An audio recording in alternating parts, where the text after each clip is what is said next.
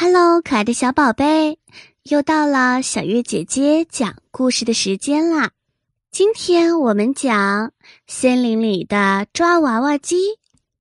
小狐狸十分孤独，可是却因为性格过于内向，而一直没有朋友。而小花猫则很喜欢这只安静的小狐狸，它一直在寻找机会。想要成为小狐狸的好朋友。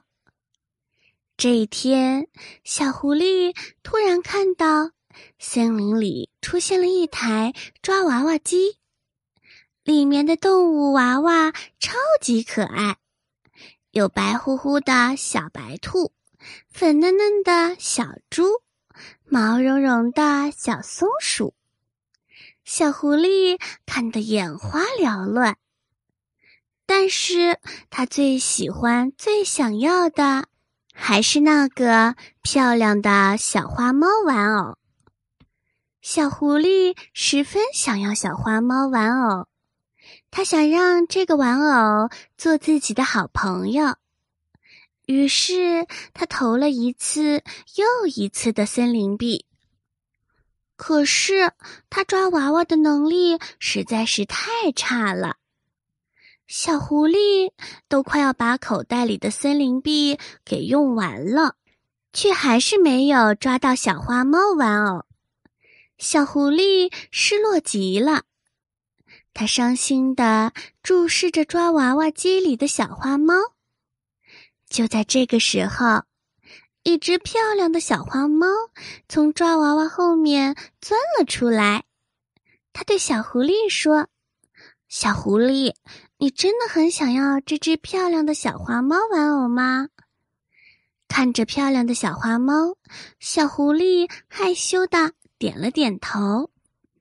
小花猫说：“让我来帮你抓吧，我的抓娃娃技术可是一级棒呢。”小狐狸连忙说：“谢谢你，小花猫。”小花猫没有自夸。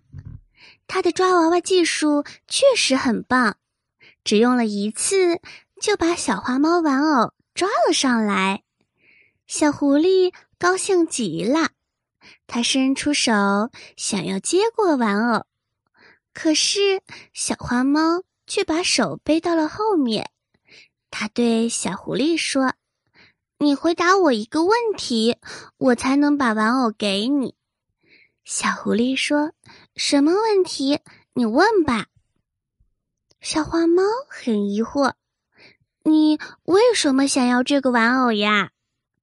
小狐狸低下了头，闷闷的回答说：“我我没有朋友，所以想让这个小花猫做我的好朋友。”小花猫笑了起来，对小狐狸说：“好吧。”伸出手来，我把小花猫给你。